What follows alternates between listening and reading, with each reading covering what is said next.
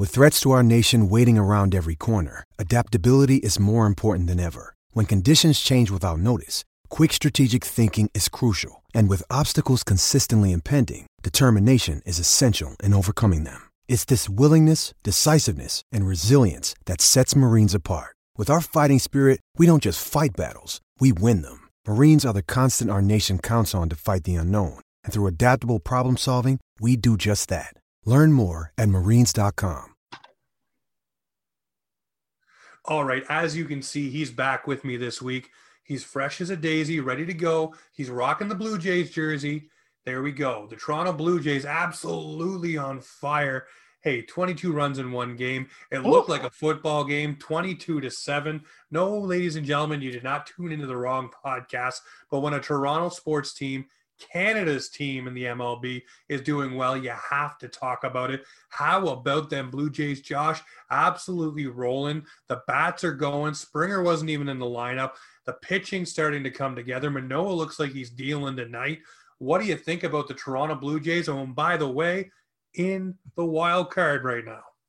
Yeah, man, like that. Uh, they had a four-game series against the Orioles, and the, after the Friday one, I was a little bit scared. I'm like, damn, they just swept the Yankees in New York. First time in a while they've done that. They look really good. You had you had Ryu buying the buying the boys Korean fried chicken. I don't know if you saw that story. that was hilariously yeah, awesome. That, that's great. And then you know they go in, uh, go in and play the Orioles, and they lose the first game. You have the Orioles manager just throwing chirps at uh. what know, about that body Jays. check along the line? Yeah, yeah, the body. It, it was a weird Friday game, and then you know what? And then, but even on the Saturday game, the Jays they had to come back and win that game. They just absolutely the bats awoken in the you know the sixth inning of the second game, and from there they just did not look back. I think they put up like 11 runs, 11 runs, then 22 runs.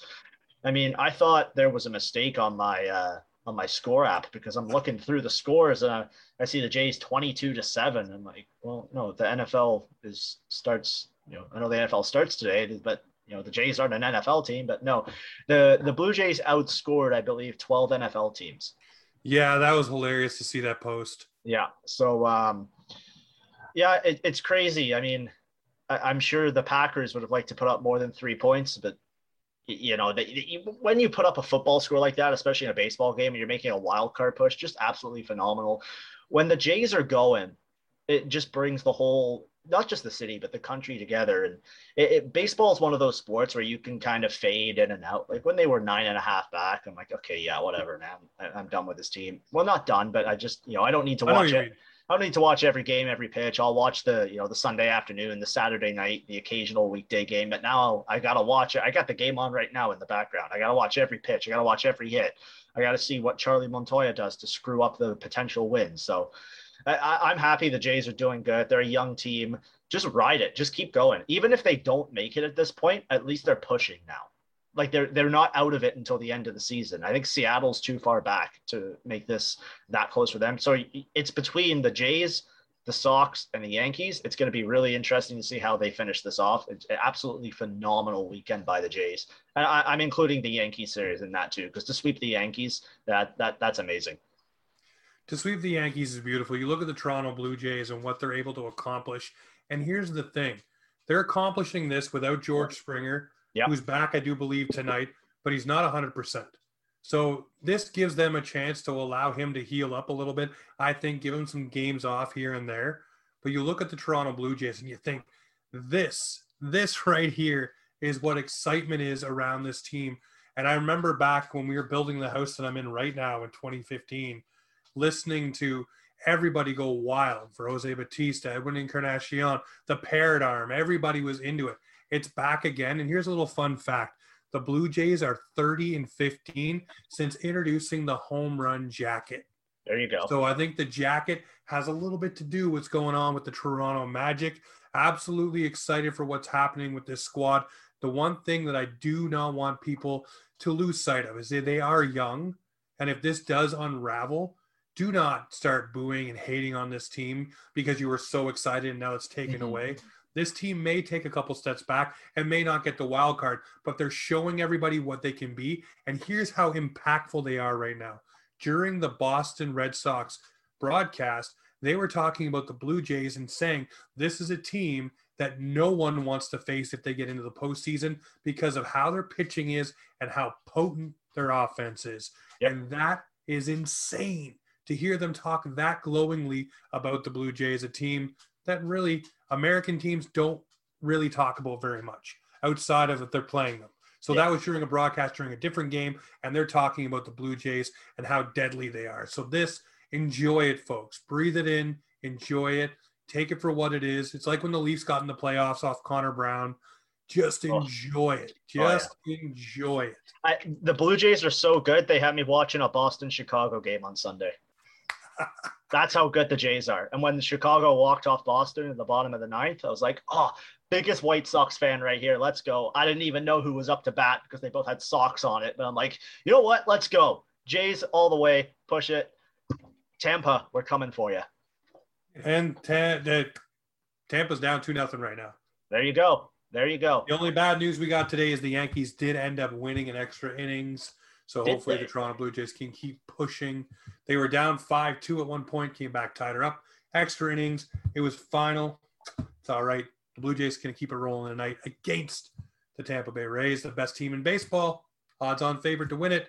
So if Blue Jays can do a little bit of with the brooms just to that kind of team, just hit the ball. Let's get it done. Just hit the ball. Speaking of getting it done, I'm going to throw a hot take out here. Obviously, uh, for the city of Toronto, we're loving the Blue Jays, but the Maple Leafs have hit the ice. They started Dev Camp this week. But before we talk about Dev Camp and a few things that we want to talk about there, I want to throw this one out to you. Back in 2013, there was a goaltender with a huge smile on his face. Everybody loved him. The city took him in. He was one of those guys that you just rallied behind, got the Leafs to the playoffs, had a heartbreaking game seven loss. Now, they went out that offseason and picked up another goaltender, and it really messed with the chemistry really messed with that guy that was smiling so much, and it didn't work out too well. Fast forward, we have another goaltender that's very happy, very jovial. Everybody loves him, big smiles on his face. And the Leafs again lose in devastating fashion in game seven, and now go out and get another goaltender. So for me, I'm wondering if history is going to repeat itself with Jack Campbell and Petr Mrazek, like it did with James Reimer and Jonathan Bernier. You have a guy that carried the load for you, put everything out there that he possibly could. And how did the Leafs repay James Reimer? They went and got another goaltender, saying, well, maybe we don't trust what's there. So how did the Leafs repay Jack Campbell? You went out and got Petr Mrazek. Again, maybe not believing in the magic that was there, or maybe just wanting to have some insurance. We talked about how good it is to have a 1A, 1B. But then I thought about this and I was like, wait a minute, this happened before and it didn't work out too well. So I'm wondering this time, does history repeat itself and things fall apart? Or is this the good version of the story where two goaltenders can work cohesively and things move forward? What do you think, Josh? Um, I don't think they have an intention to run a 1A, 1B tandem here because you don't bring in a guy like Peter Mrazek to be your starter when you have Jack Campbell, who just had one of the best seasons of a Leafs goaltender ever. Sure, it was a shortened season. Sure, he played what, like 22 games, but look at his underlying stats. Look at his averages. He was hot all season. He had a phenomenal playoff run. Um, he deserved better in the playoffs, especially with, with the type of numbers he was putting up. Um, Mrazek is going to be a solid, like he's a little bit higher than a backup, but he's not your starter. And I, I wouldn't call him a 1B, but he's your and he's not quite a safety blanket. Like he kind of falls in between, right? Like he's going to start games. He's going to go on runs where maybe he plays three in a row because Campbell's not feeling it. Um, but Campbell is your go-to guy. He's going to be in the net opening night, barring injury, which hopefully doesn't happen. He's going to be the guy who is starting game one for you uh, when you when and if you make the playoffs. But you know, uh, Mrazek's going to be there too, so it's going to be it's going to be a good battle. I don't think though it's going to have the same type of feeling as we had with Bernier and Reimer. That was kind of that was kind of a weird situation. And it was a little bit different because Reimer got that team to the playoffs kind of single handedly. And then they brought in a guy, hang on, let me finish. And then they brought in a guy who was statistically better than him and was poised to do better things in the future. Sure, it may not have turned out. They both kind of turned out to be 1B goaltenders anyway. Um, but you take a look at Jack Campbell and uh, Peter Mrazek, it's you know they've got kind of two different career trajectories. Campbell's on his way up. Mrazek's kind of stuck where he is. He's that guy who you know he's on the team. He can give you some good starts. He runs hot. He runs cold. Campbell, he's he's looking to be like a number one goaltender. So I'm not too concerned about the whole power struggle in the crease and the the uh, the whole situation where they may be button heads and shattering confidences. Because I also think Campbell has the personality where he'll just take it as it is and accept the the role he's been given. So if, if they tell him, look, Mrazek's going to run with this for the next ten games, you just got to sit on the bench and you know track the icings or whatever they do on that clipboard, then that's your job.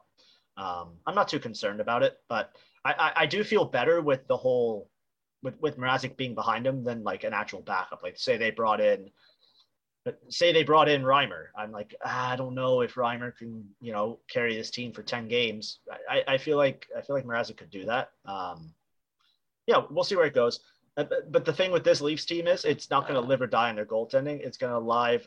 Uh, it's going to live on their offense. So we'll, we'll see what we'll see what happens with the goaltending. We, we got to play some games first.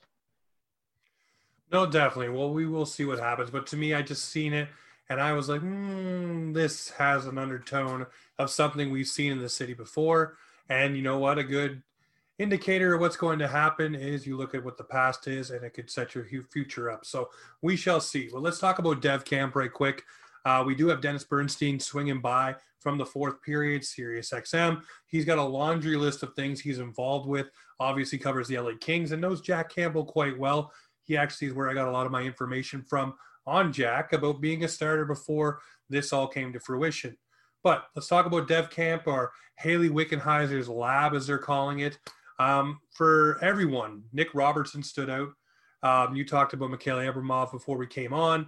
Uh, another guy is, uh, I believe, what's his name there? Why can't I believe uh, I lost his name already? What's his name there, buddy? You know what I'm talking about. Steeves, Alex yeah. Steeves, another uh, diamond in the rough for the Toronto Maple Leafs, um, and a couple of players that she had pretty blunt, honest assessments of, including Nick Robertson for you, what is your takeaways from this dev camp and what Hayley Wickenheiser has been able to put out there for everyone to kind of chew on? Okay, so I got a hot take on dev camp. People can't read too far into this. They're saying like, "Oh, Alex Steeves, he's definitely making the NHL in the next two to three years because he scored four goals in a game at dev camp." You know who scored four games, uh, four goals in a dev camp for a junior team? Me. You know who never played a game of junior? Me. So, you know, maybe don't maybe don't read too much into a development camp scrimmage. Um, but the things we have seen were pretty positive. Let's keep the positive vibes going. You know, Steeves looked good. His shots, you know, from the highlights that were posted on Twitter because the games weren't aired or anything, he looked good with Robertson. Um, but Robertson is another level player at this dev camp. He was given the role of being a leader. I I liked what I saw from everybody, um, but again, this development camp they're used to kind of show these young guys this is what it's going to take to be in the NHL. This is what we expect of you. These are your coaches. This is what you're learning. This is what our practices look like. These are the other guys you're going to be developing with.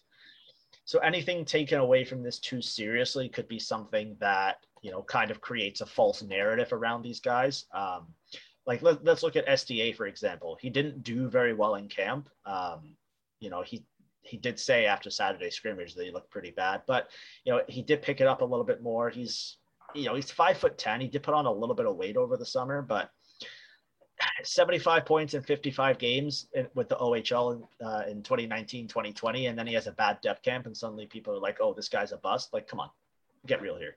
So, well, I mean, you know, you look like this yeah, stories I, I, like that, right? So I see what you're saying about these players, and obviously, Dev Camp, you can't read too much into it, but you want to see guys that are prospects taking strides, and this is where you get to see them take those first strides against their peers. And obviously, like you said, Nick Robertson cut above the rest. From what I heard, though, for Steeves, he looked like a, you know a man playing against boys out there. Him and Nick Robertson were just tearing it up, and the two of them together had huge chemistry. Yeah, I believe uh, Steve scored four goals yesterday. Robertson set most of those up. Um, so you know the chemistry was there. They know each other off the ice, but didn't get to play together very much uh, or at all. And now they've gotten the opportunity, doing pretty well together. So I want to see what happens during the Traverse tournament. and what goes on with these young guys and see from there. Um, for me, I like the way Hayley Wickenheiser isn't sugarcoating anything, letting these guys also feel what it's like to kind of be grilled in the media as well, getting the whole experience, talking about SDA, saying he wasn't at his best. He's a player needs to improve. He didn't do this. He shied away from physical contact, et cetera, et cetera. You know, she was very detailed and very blunt in her assessment. Same thing with Nick Robertson. You dial it, turn down the intensity, do this, do that. You know, and that's all said to the media, yep. right? So it's all things that the media are going to chew on and then ask the player about. So it's the full thing. It's not just the on ice thing that they're working on. I feel like they're also getting them ready for the grind that is the Toronto Maple Leafs in Toronto. When your play is not good, when you're not up to snuff, or you're doing too much, or you're doing too little, or even the good and the bad and the ugly, you need to be able to answer to it all. And I think Hayley Wickenheiser put that out there, and I love that. I love the way that she's bringing these guys along, and I love the way the camp was run. Now I want to see what happens at the Traverse tournament. But here's the other thing I love what I'm seeing around the team. I don't know if you've seen these ones, but all the veteran players are watching the dev camp guys mm-hmm. from the dasher boards and watching what they're doing and just standing around the glass and, and they're all taking it in and enjoying it. And then we get a little bit of a, a fun note. Josh Ho-Sang riding shotgun to John Tavares, setting him up. And what did I just say in my little video? I don't know if you guys watch TikTok or not. It is up on Twitter now. I was a little slow to that one, but I said this may be a project player for the Toronto Maple Leafs that gets a deal, goes to the Marlies, works his way up, and could end up being a later season addition to the top six, playing with a John Tavares and a Willie Nylander once they rebuild that confidence. And I know it's just scrimmages and they're out there, but if you're getting that fluidity back and you're playing with top line guys and you're gelling and meshing, that is a huge thing for the Maple Leafs. Think about this: you got Alex Biega and you got um, Dahlstrom and now you got Josh Ho-Sang. What do you go and get at the deadline? You go get fringe depth players. So if you can add a top six depth player to your top six and then a bottom guy like Biega and stuff like that that you already have in, you're not wasting assets to get these guys. So I'm excited for Josh Ho-Sang. You talk about not reading into anything. I'm excited to see him on the ice now because he's taking yeah. it seriously. He's already there and he's already putting himself in a position to be with guys like Tavares and no flow Willie, by the way, cut the hair. So he's got it back to uh, kind of what you're rocking right now. Yeah, not the only one. Kind of cutting her down, but get, get your know, hair get get your hair cut or sleep on the couch, so you can see which one I picked. yeah, well, the bed's a lot more comfortable, buddy. Unless yeah. you got a nice couch. I got a nice one in the basement, but it's getting a little chilly. But I look at these things, man, and I, I look at just getting the Leafs back on the ice. And there's so many little storylines that we want to talk about. I want to see guys who want it. And there's so many guys in Toronto right now that are already taking part in informal skates, getting to know each other, getting the gel going. I really think the Maple Leafs have a high high priority on bringing Josh Ho-Sang along. And I think that's why right out of the gate on free agency, he was on the PTO and it was way before camp because they wanted to get him in, get him acclimated. Also, if there's any kinks in the body, the Maple Leafs have one of the best medical staffs for the offseason, at least. You talk about Jason Spezza, Tyler Ennis, guys that come here early to get worked on. And you know what happened with other teams? They got upset about that. That, you know, the Maple Leafs were flexing their muscle and allowing guys to get in early, which I think is complete and utter bullshit. But for another time, because this is going to be an upbeat chit chat, so yeah, man, what, what do you think about this? What do you think about Josh Ho-Sang in town? What do you think about all these guys? Everybody's together. Everybody's already working on getting towards the goal. And hey, let's steal a line from Peter Mrazek in his helmet. It seems like this is the new cradle of creativity. Yeah. Um, uh, yeah, no, it's great to see everybody back on the ice. I, I still think it's too early to jump to any conclusions, but seeing Josh Ho-Sang play with you know the top guys on the team is something that is positive, and maybe we'll be seeing that further down the line. He's going to have to do a lot in camp and these exhibition games, or sorry, preseason games, to uh, prove that he does belong on you know in the top six, top nine, top twelve, and not necessarily start in the Marlies. But I think that's where we all know he's heading. We'll see what happens here. He is on a PTO. I don't know. Taking anything away from these like pre pre pre training camp skates is sometimes hard to do because right now your top line looks like it would be like what Tavares, Ho-Sang, and um, Nylander. Nylander. So like I don't think that's your top line. But well, no, but, but we'll I look see. at it like I look at it like this, and I say, one, I want to see first thing I want to, and I said in the video, the attitude needs to be there, and the I'll say it here, the give a shit meter really needs to be there, and that seems to be in check right now. If you're in town early, and you're on the ice, and you're trying to make sure that you're around all the guys and fitting in the best you can, and trying to soak up as much as you can from coaches and veterans, and you know you're showing that you want to be there and want to work on being that player that everybody thinks you can be, that untapped potential, that to me is huge. I will take that every single day of the week. A guy showing up saying he cares and wanting to be there and starting to get things and putting things in, that matters. You know, especially with a guy with a little bit of a checkered past for things that have happened to him, you know, either self inflicted or a little bit of politics behind the scenes in the NHL. And that's something we'll get into probably another time. Yeah. Uh, we'll have a couple of guests on for that. But look, I look at this and I just get excited because obviously Leafs are on the ice. But then Auston Matthews has to smack us in the face with his wrist brace on sure. and say, I'm hopefully going to be ready for opening night, which, um, excuse me, Auston, you better damn well be because we're kind of counting on you, buddy. And another thing I wanted to touch on about the Maple Leafs right quick before uh, we pivot to our guest here, Mr. Dennis Bernstein, Kyle Dubas. He had a very, um, shall we say, revealing podcast with Bob McCown, Um, you know, saying that he admits that he's on the hot seat this season, and he understands. You know, they haven't gotten it done in the playoffs. They need to get it done in the playoffs. Uh, we joked about this season, you know, being the real all or nothing documentary. Well, yeah, this could be, but um, you know what? I like one of his quotes. I'm going to read it directly. Um, you know, talking about the core group, which he has belief in. If I didn't believe in it, knowing the consequences to the team this season, we wouldn't have returned it. So obviously, he understands that, hey, if we don't get it done this season, I'm gone.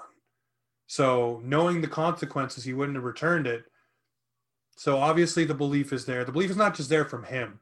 That has to be throughout the entire organization because we know that Brendan Shanahan can definitely do the strong arm and get what he wants done with this organization. So I do believe that comes from Shanahan, Dubas, all the way through whoever you want to talk about, Gilman, Pridham, they're all on board. And that goes through the players. And then the last thing that I saw about the Maple Leafs before I let you jump in, because I keep putting up bullet points, was Tyler Toffoli seems to think that Jake Muzzin is the absolute linchpin to the Maple Leafs defense. He said as soon as Muzzin went down in the playoffs, they knew they were going to win. So that to me sends a message that hey, the Leafs need to learn to move it along without Jake Muzzin when he does get injured. Because I don't know if you noticed, but both playoffs so far with Muzzy, he's been hurt why are other players jumping in on on the Leafs? I hate when teams do that. Like stay in your lane. It's it's because the Maple Leafs are I guess, but like they are yeah. they are the mecca, man. They no, but you can't tell me that for any other team, every other fan base, and I don't care who chirps me on this one because it'll come, but every other fan base always chirps the Leafs. Yeah. You don't even have to say anything to them. They just do. I could say something positive today about the LA Kings, and I'm still going to probably get three or four messages. 3 1. I made a nice video about the Montreal Canadiens and a nice video about the Ottawa Senators. What did I get? It was 3 1, bud.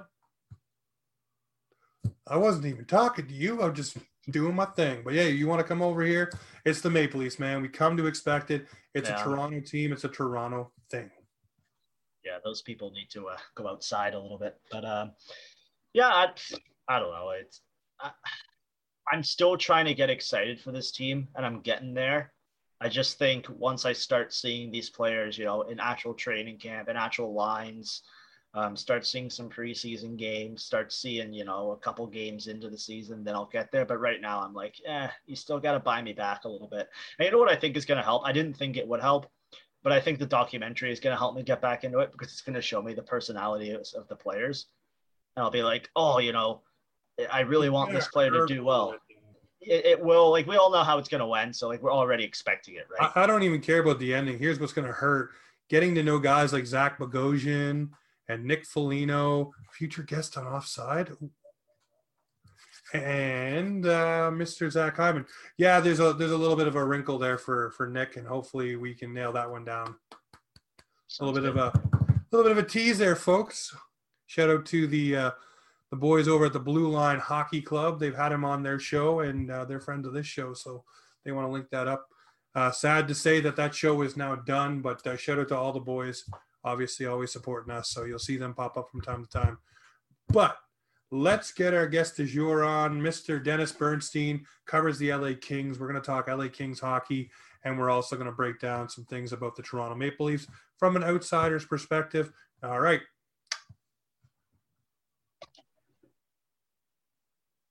All right, so here we go. As promised, during the episode, we talked about Dennis Bernstein joining us. Here he is, the man of many talents.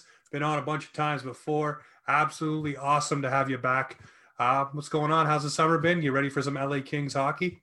Summer's been great, boys. I'm definitely ready for hockey season for sure. I think it's about uh, 31 days till opening night here in Los Angeles. They open on the 14th against Vegas, but I am ready and geared for a full season, 82 games plus the playoffs of hockey after two tough seasons. Well, let me ask you that question. That's something that's been floating around with a lot of media people we had that 56 game, I call it a snack bite kind of season. And a lot of people kind of like that. You know, it was done. You got to the playoffs and the minutia of all that stuff. 82 games. Some people say this season it'll be exciting for the first little bit, but might start dragging because now it's 82 games again. How are you in that one? Do you want the full meal deal or did you like the snack size NHL package? Well, this is not a charity, the NHL, so they have to make money. So they need 82 games. They need 41 home dates. So there's no option here. Uh, no, I love the look. The regular season is a path towards the Stanley Cup playoffs, which are without question the best playoffs um, in in sport. So uh, it's necessary for the sport. It's necessary to carry 32 teams. So whether you like it or not, or think that every game of 56 was important, I mean, I could argue the point that you know that ninth game between the Sharks and the Ducks that wasn't really that exciting, to be honest with you. So I'll take the 82 games. I'll take the balanced schedule. Yep. I'll take everybody and everybody else's building. Um, I want normalcy. As I don't know, if we'll get normalcy with respect to how many people have in the stands, but I want normalcy with respect to the schedule, even with an Olympic break and the like. So I'm happy for 82 games. Well, that's another thing too. This season's got a couple wrinkles in it, obviously, with the Olympic break coming in there, and they want to do an All Star game. You talk about paying the bills so they got to pay the bills there with the All Star game, get all the sponsors in, and show both sure. the players around. Do you feel that's going to be a lot, especially asking the star players to go A to the All Star game? And then, of course, the players want to go to the Olympics. But I think that might give a little burnout or fatigue on the other side of things going down the stretch run for teams. Well, I think it'll be a lot for teams like Tampa Bay and Montreal that ran the full gamut and went to the Stanley Cup final. So I think that's part of the challenge and the issue. Uh, for the lesser teams, maybe not. Uh, but hockey players want to play, guys. You know, when yeah. when teams get eliminated, they go to the World Championships, right? The, some of the players who don't get get to the Stanley Cup, they're they're programmed and geared to play. Should we watch out for injuries halfway through the season? Absolutely, because we are going to be a situation where some of these players um, haven't played that much, or some have played a lot, um, and you have to watch out for that. So uh, I wouldn't be shocked if there'll be a, a rash of injuries as we get to the maybe 30, 40 game mark. Uh, but I think it's necessary. Again, yeah, the NHL wants to get back to normalcy, and you do that through the outdoor games, through the Winter Classic, through the All Star game, which I happen to enjoy the weekend. I get the game isn't really the best, and maybe it's outdated because the All Star game was something back in the 70s when I was a young man. Uh, but I think it's all necessary to get back to some sort of level of normalcy uh, with respect to this sport. Well, there's a couple of points I want to get to before we roll through the LA Kings and talk about the roster. I picked the LA Kings and the Philadelphia Flyers to be two teams on the rise and ready to you know, assume their spot in the playoffs. Um, wondering for you, look at the LA Kings and what they've been able to add this offseason. The players that we've talked about a bunch of times, like Turcotte and the likes, yeah. coming up in Byfield. you know, adding to this roster, and then of course what the Philadelphia Flyers did to shore up in front of their net and to move the uh, the give a crap meter a little bit over there. Do you see those two teams taking that step?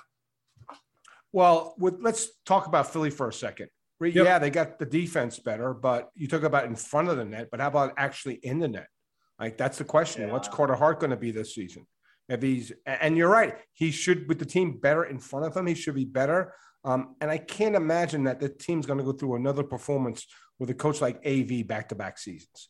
So I got to think they're going to be better defensively. But if Carter Hart's going to be an 880, 890 save percentage guy, then it's not going to make a difference. But with Ristolainen, with Ellis, who I really, really like, they should be better without question. Look, there's some big names on that on that roster. Um, they, they, they, should produce. They should have been the playoffs last year. They were just so atrocious. Like they didn't have a chance. And I know the goalie wasn't great, but the guys in front of him weren't great. So it, it was a facelift. But again, I think with AV coaching, with better talent on this roster, but I think it comes down to the net. Like if you believe that Carter Hart can get back to that 920, 925 percentage guy, then they should have a damn good team and they're going to be in the thick of things. If not, then they're going to have a repeat performance of last season.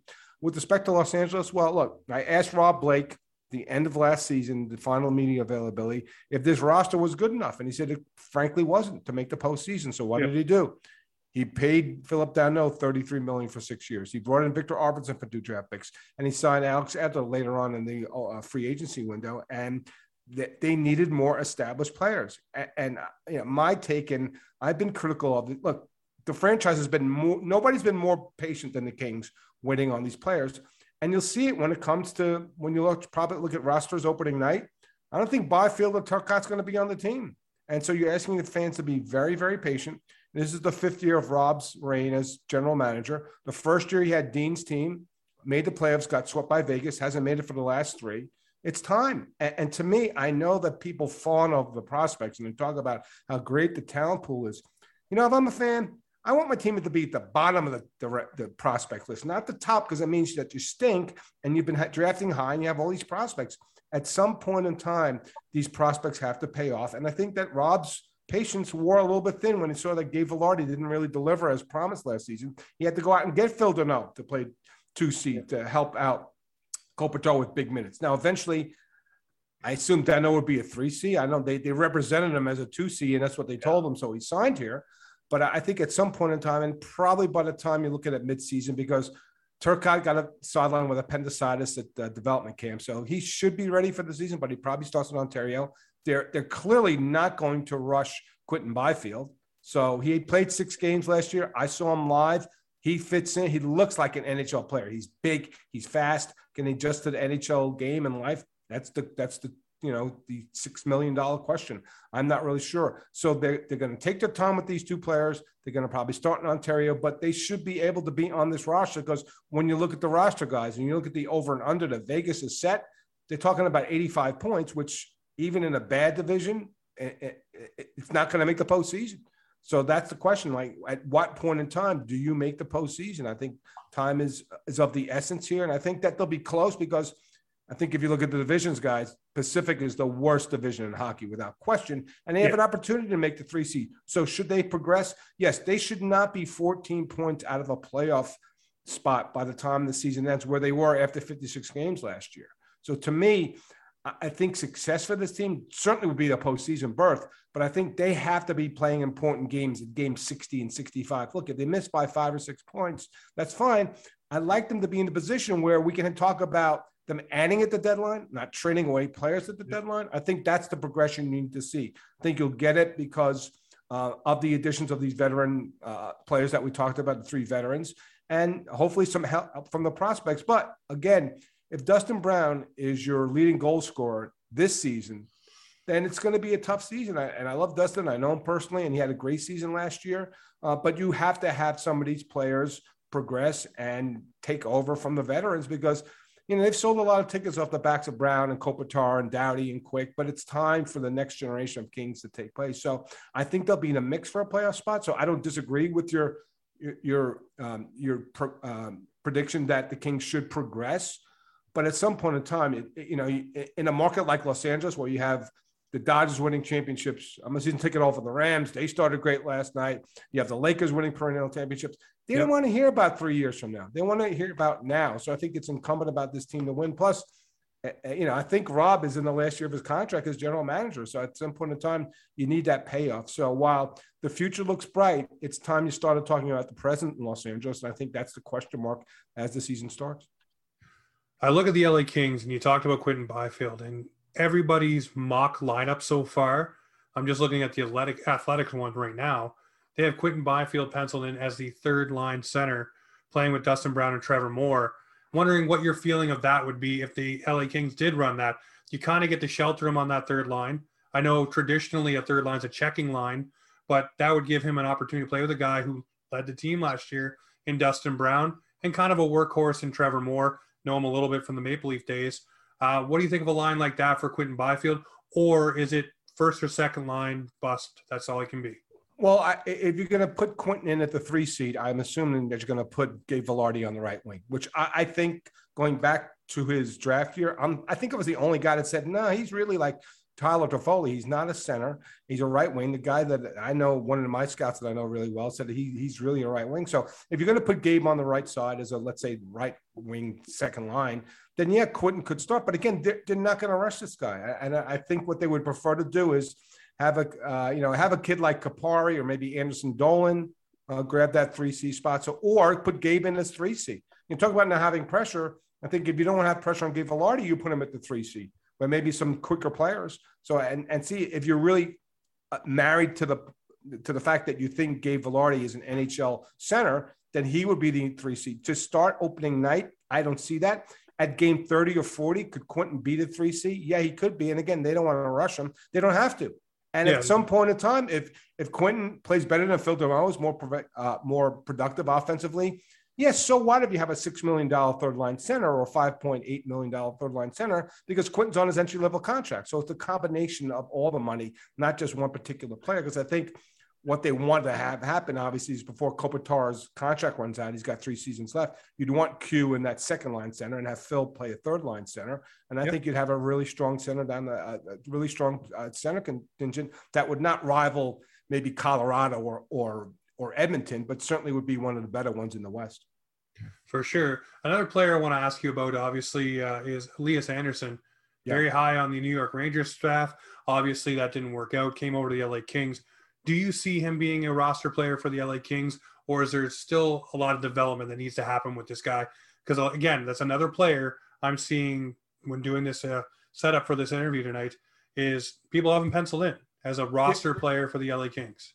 Well, they they've invested a lot in this, right? They gave up a second round pick for Lias, and they like his grit, they like his smarts, they like his determination. He's quick, so yeah, I I would think that Lias is probably depending on the matchup, he's either going to be a scratch one night, or you know maybe he's in that fourth line combination. Maybe you know you would spell, let's say he would spell a guy like Brendan Lemieux. You know they don't have a lot of toughness. They let um, uh, MacDermid go to uh, the expansion draft to Seattle. He want to uh, go into Colorado, but I think that would be a player where I think he could uh, spell Blake Lizotte. But yeah, I do see him on the roster um, at this point in time, and he is not uh, waiver uh, exempt so I think that's also a key as well. If they expose him to waivers, I assume a, a, team would pick him up. So they do like him. They like his grittiness. They like his toughness around the net. He gets some scoring touch, and they haven't, like I said, they have an investment in that player. So I would expect him on the opening nine roster, um, and some nights probably playing in favor of a guy like Lizotte or Wagner. What can we expect out of Jonathan Quick this year? Because they don't like Cal Petersen, He's a decent goaltender. Jonathan Quick's getting up there in age. If Quick isn't the guy that the Kings need him to be. Does he have a safety blanket behind him? What are your thoughts on that? Well, they have some goaltending depth, right? But I, I think that Jonathan Quick is, if, if, Jonathan Quick's playing more than 30 games this year, I think the team's in trouble, to be honest with you. If you look at all the advanced statistics on John, um, look, love the player. He's a he's a warrior. His number will go to the rafters when he retires at Staples Center. He's won a Conn Smythe, but when you look at the numbers, 898 save percentage, 286 goals against and you look at if you go behind those on the analytics, he, he did not have a good year. He's mm-hmm. one of the lower ranked starting goaltenders in the league. So I, I think, and they want Cal to emerge. You know, Cal is what 20. He's 26, 26 years old. Yeah. He's 26 years old, and he's up for a contract. He's unrestricted the end of the season. they want they're going to give Cal the shot to be the number one. He should be the number one. Um, yeah, they could look at some of the guys in the in the system like Matt Villalta and Parik, but I think that this is the tandem you're going to see in the season.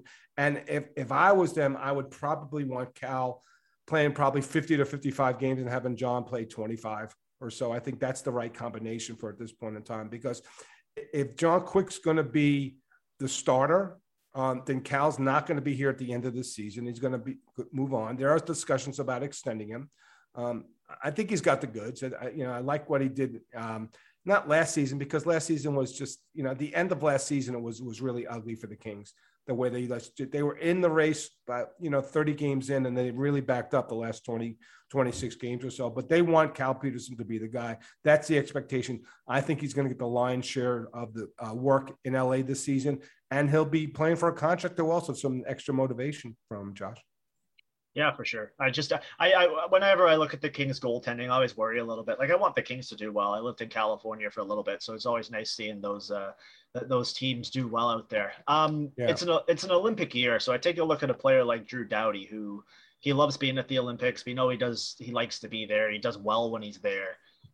Will that kind of give Drew Doughty a, you know, a little bit of a kick in the ass this year to, you know, you got to prove yourself to to make yourself on this team Canada because a lot of people say, oh, you know, he's a solidified defenseman on that team. But you know, times have changed since they've last been to the Olympics. So what can we expect out of Drew Doughty this year?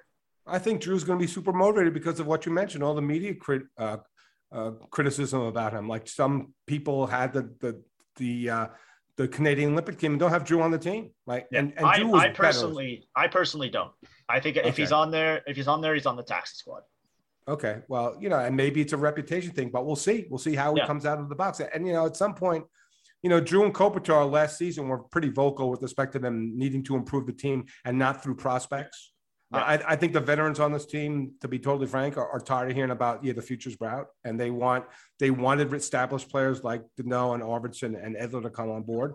Certainly, they want to see these kids succeed, but it, it's you know you're tired of hearing the talk about that. So I think with respect mm-hmm. to Drew, it's going to be a motivating factor. They still don't really have a true number one to play with Drew, right? I might be Mikey Anderson one night. Mikey Anderson, love the player. He was on my, I think he was on my fifth place ballot for rookie of the year, uh, but he's not a number one defenseman. Alex Edler, ten years ago, was a number one defenseman. He's, some nights he probably yeah. will be a number one. So that's yeah. part of it. But I think Drew's going to be super motivated here. But you know, it's this team really has to put up a show because you know the you know the, all the questions about revolving around Drew, where he says he's tired of losing, not making the playoffs is old.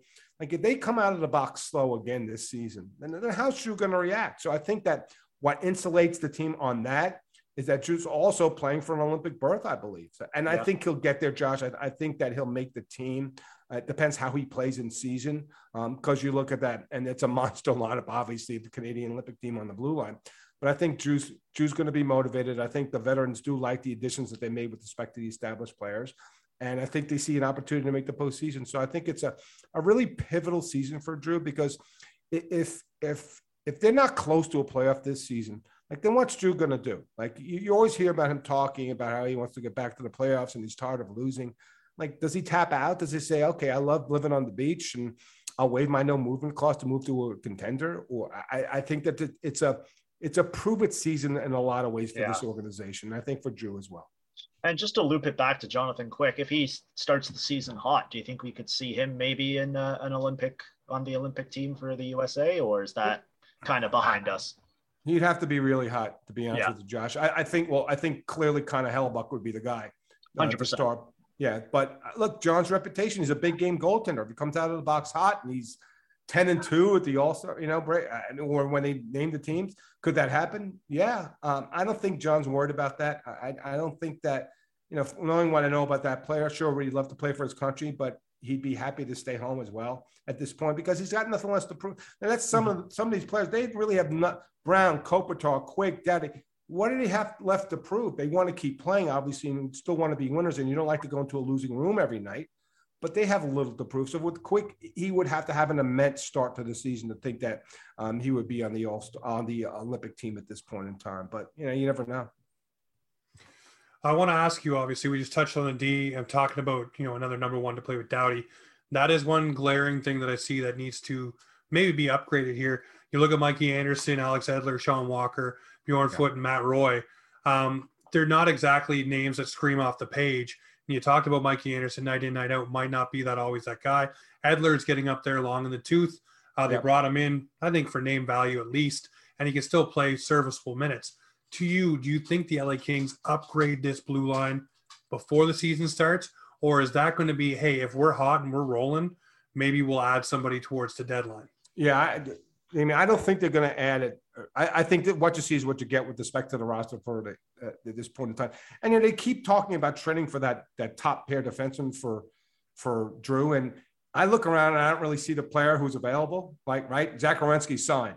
I don't think Jakob Chychrun is being traded out of Arizona. I don't think Dahlin or, or Powers being traded out of Buffalo. So who's that player? Like they keep talking about him, but I, I don't know who he is. And I don't think any of this talent that they have in the system is going to develop. I saw Brandt Clarke in um, development camp, and I love Brent. He can skate like the wind, but he's a right-handed defenseman.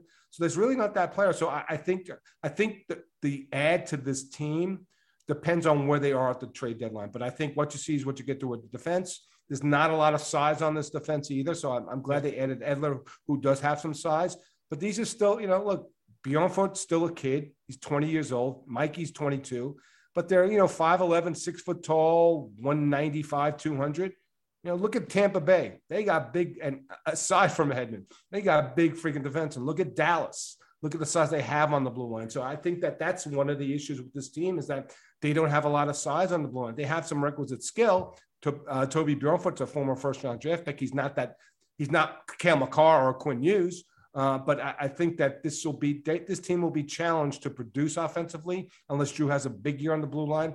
And I think some nights against a bigger team like a Dallas or maybe a St. Louis or Colorado, they'll be challenged defensively because they don't have a lot of size on the blue line. So the other thing, well, you just quelled it right there. You pretty much nipped the next question in the butt. Um, I'm seeing a lot of chatter about Jack Eichel coming to the LA Kings, either the Kings or the Vegas Golden Knights. And you just said, you know, you think this team is pretty much set. Um, from what I am reading here, if it's to be believed, um, is the three or four players of whom were expected to make a push to make the Kings opening night roster.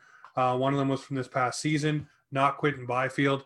Do you see the LA Kings moving the draft capital and then players on top of that, probably a roster player, to get Jack Eichel? When you just talked about the patience they put into these players and the time they spent developing them, especially uh, the one, yeah, the one factor to me that tells me they're not going to trade for Jack Eichel is they gave Phil Danault a no movement clause, right? Um, so who, who, are you going to move out?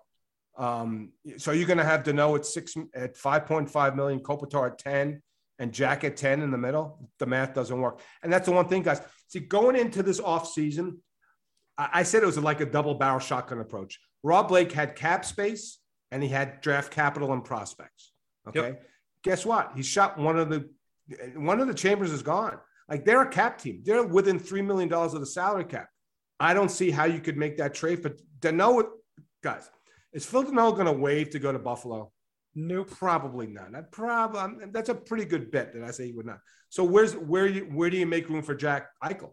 Like that, that I don't see it. And they love Quentin Byfield and suppose he's an untouchable. Plus, you know, the thing with Jack is like what's going on with us? I, I know that Pat Brisson and I know Pratt he's one of the best, if not the best agent in the world. And you know, he could probably move the needle, but Jack's still not healthy. So look, could the Kings trade for Jack Eichel because they could probably wait two months for him to be ready because they're not a true contender?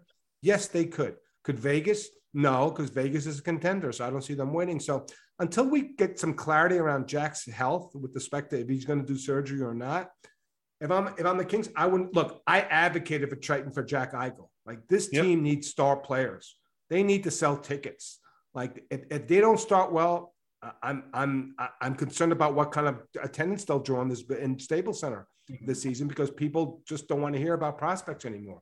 So I think that's it. So I would have done it, but the fact they gave Phil Danault that money and he's got a no movement clause, I, I just don't see the calculus to get uh, Jack Eichel to Los Angeles, even though I think he'd be a big hit. You'd have a one-two punch with him and Kopitar, guys. But I, I think until Jack's proven that he's healthy and on the ice. I think we're in a holding pattern with respect to Buffalo and Jack Eichel. Listen, and Josh, you'll know what I'm about to say on this one.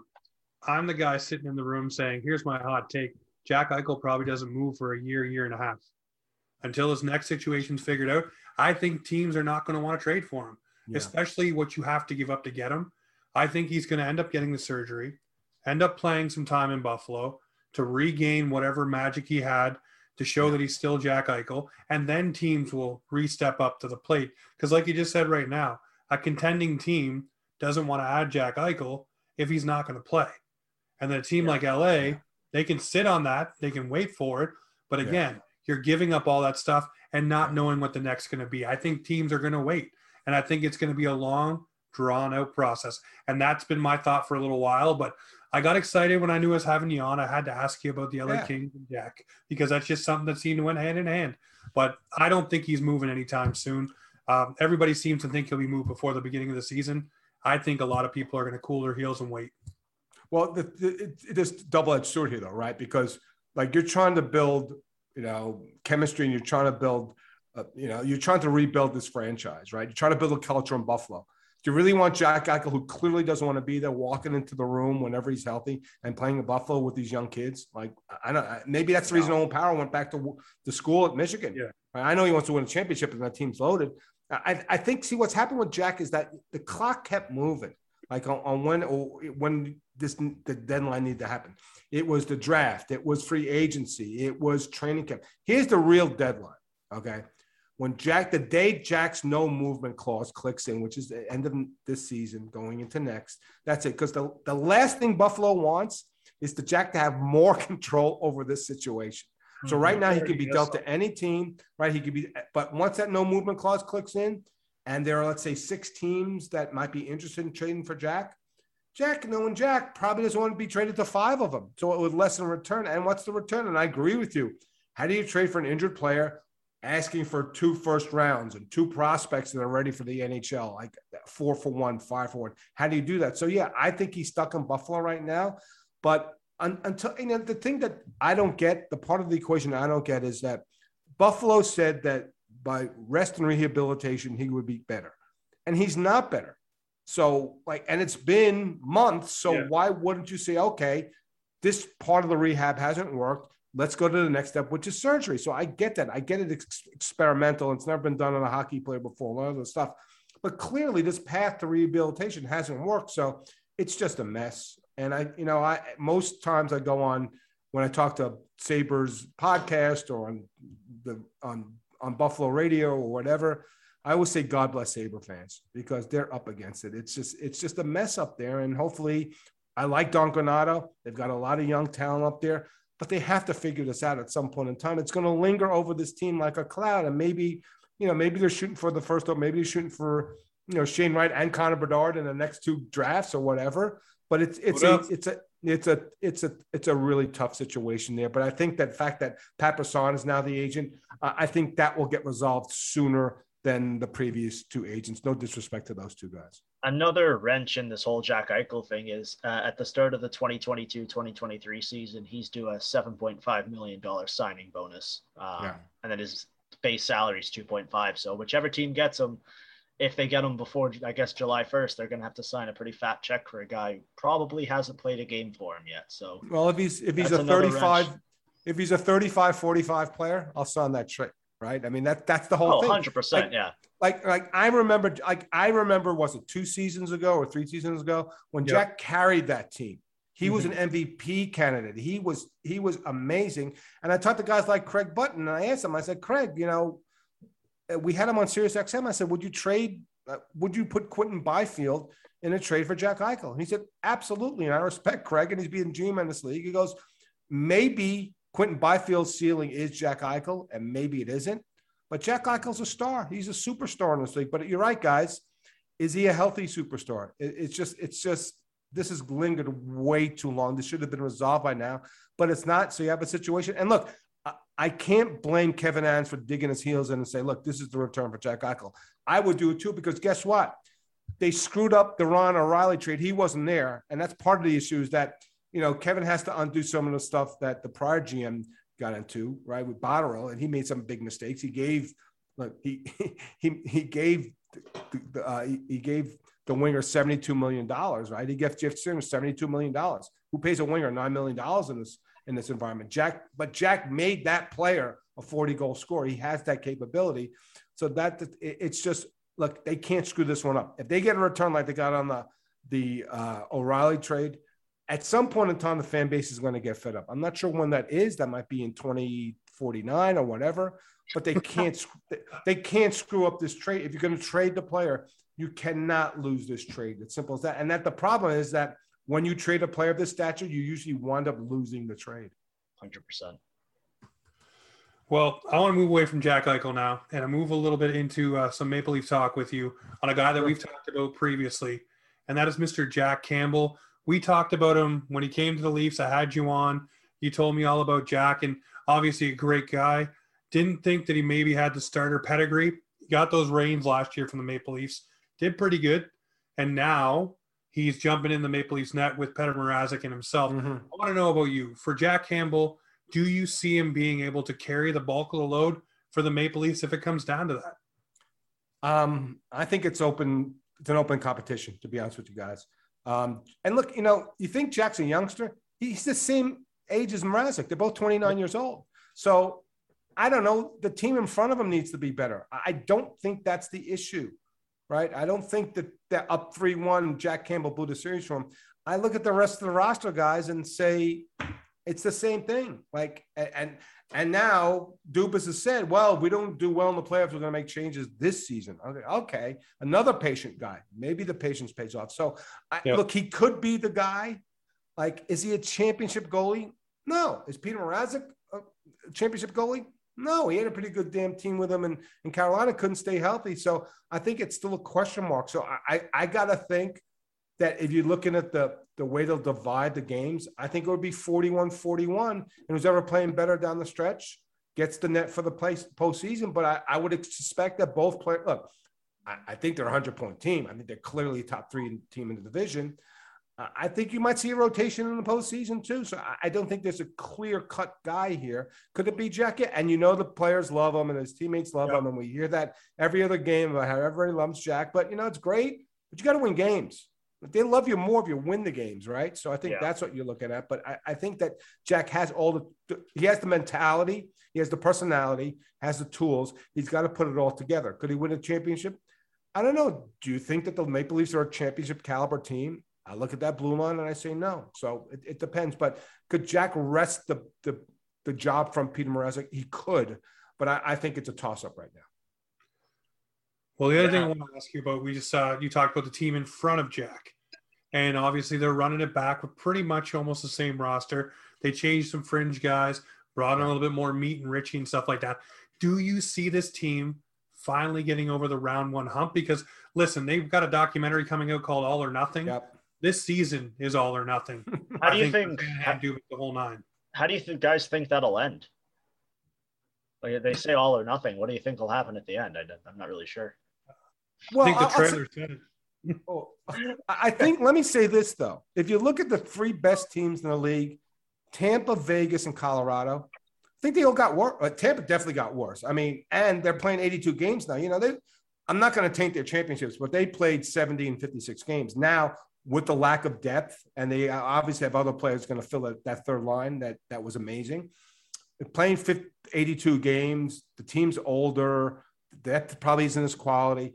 Vegas traded away the Vezina winner, and I'm not a fan of Robin Lehner. I don't think he's a winner, right? And Colorado, I, I watched the way they played against Vegas. They got punched in the nose, never got up. They have a new goalie now there. They, they traded one of the Vezina finalists away. So I think it's an opportunity for the Leafs because I, I think it's a total toss up. I mean, you might talk about Carolina. I have to love the Panthers. I think they're my sleeper. And they added Reinhart, a, a healthy Aaron Ekblad. There's question marks in that, obviously, with Bob uh, and maybe Spencer Knight. But uh, yeah, look, they're going to be a top three team. They're going to be a 100 point team, but do they have the mentality to win in the playoffs? Like, I'm sorry, it was a great story for the Habs. There's no way they should have lost to that. No way. Like, no way. They weren't the better team. It wasn't, it wasn't close. And so that's the question. Do they have the mentality to play Stanley Cup playoff winning hockey? They don't. They haven't proved themselves. And mm-hmm. I, I love Auston Matthews I love Mitchell Marner. They're excited to watch play. The are, are they winning teams in winning time? Are they winning players in winning time? I don't know. Like they can't. I mean, if they went out in the second round, you could argue that's progression because this team never wins a playoff round. But it's not progression because you yeah. look at these names, you look yeah. at the money. I, I just think it, it's their approach. I like the coach, but you know when push comes to shove in the in the spotlight, do they deliver the goods? They haven't done it. So to think now they're going to go from what happened last season to win four rounds, I think it's a stretch. But I do think there's an opportunity because I don't see it as much as people might like Colorado. I picked them for the Cup last year. I don't think there's a clear cut favorite this year. I think there's so much balance in this league right now. And like I said, I think the best teams got a little bit worse. So there's opportunity for the Leafs. But uh, again, I'm not sure that changing the bottom six is going to change anything or putting Nick Ritchie on the second line left wing is going to change everything because I watched them play for Boston and they went out in the second round against the Islanders. I think that, look, if they played the first or second round against the Islanders, I would certainly pick the Islanders right? That that would be the team I play. But again, there's so much talent on this team. Can they put it all together? They swapped out some older guys from some younger guys, whatever. Now you got Michael Bunting, who scored like not 20 goals against the Kings last year, which is great. But I, I just I, I think that it doesn't matter what they do in the regular season. It really doesn't. They could win the division. They could they could finish third, whatever. Like you know what the game. You know when the season starts for the Leafs? Game 83. Yep. The first 82 won't mean anything. Just got to make the dance, and then everything else after yeah, that. that's when the season starts for them. Dennis, I got one one last Leafs question for you. I give you fifty dollars, and I say, okay, here's a prop bet. You got to pick one. Auston Matthews over under goals, and the the line is 49 and a half. Are you taking the over? or Are you taking the under? I, I got to take the under because I don't know what his wrist is like now. I right. say he's going to be fine for the regular season. I, if he was, if I knew he was healthy coming in, I'd say over. I, I think he's such a dangerous goal scorer. He's smart. He knows how to get in position. He's still fast. I love his shot. So yeah, if if I knew his wrist would be healthy from game one on, and he was hundred percent, which I'm not sure he would, because look, hey, look at Sid Crosby, same thing, and and who knows how long it's been lingering. Mm-hmm. So I would have to bet the under. But if he was totally healthy, let's say he's totally healthy, he plays through the season, and next season you want to give me that under over under, I, I think over because I just think he, I, I, think the world of Auston. I think he's yeah. a great player, and I think he's if not the most dangerous goal scorer in the league, he's one of the top three. Okay, I'm gonna place that bet then, and if I lose, I'll send you the invoice. Okay, you can do that. I'll, I'll split it with you. I'll send you 25 back, American too. sounds there good. Sounds go. good. There you go. Uh, I got one last one for you before we let you go tonight. Obviously, I want to ask this question. Uh, biggest story for you that no one's talking about in the NHL this season, Dennis, is what and why are we not paying attention to it? Um, I, I just think that how a team's going to adapt to playing 82 games again. Like it's been three years right? I mean, I think that's it. I think how did how did teams, you know, play with, and we're still in the COVID. You know, we're still dealing with COVID. So when somebody tests positive, we're not going to have taxi squads. Like, how's that going to handle? So I think that playing under the guise of COVID um, and playing an 82 game schedule that we haven't had, the older teams, like, how are they going to handle it? Are we going to see? Are we going to start seeing stuff like the NBA where you rest? You know, you know, hockey players don't want to rest; they hate it they take offense to it when you sit them out. But do we finally start seeing stuff where you have superstars like an Auston Matthews, let's say, or a Kopitar here in Los Angeles who's 34 years old? Might might you sit guys out occasionally, have a rest? Like if you're playing back-to-back games, sit them out a second game and just rest, right? Because when players don't play, everybody runs and like, what injury do these players have? So I think it's how these teams handle a full schedule with full travel. Remember, teams, especially here in the West, they had the luxury of not really the Kings didn't travel past what Colorado this year. Now they're going to go cross country. So uh, I think just back to the full schedule, the full travel um, with the Olympic break you know, mixed in as well. How that's how these teams going to handle um, a full season once again. Well, I'm looking forward to the full season. Looking forward to getting you on maybe through the midway point. But thank you as always for being so generous with your time. And uh, I love your insight on the LA Kings and of course around the league as well. Thanks, boys. Appreciate being on Offside Hockey Talk anytime. Happy to talk to you. Thanks a lot. All right. Well, guys, this has been Offside Hockey Talk where hockey comes to talk.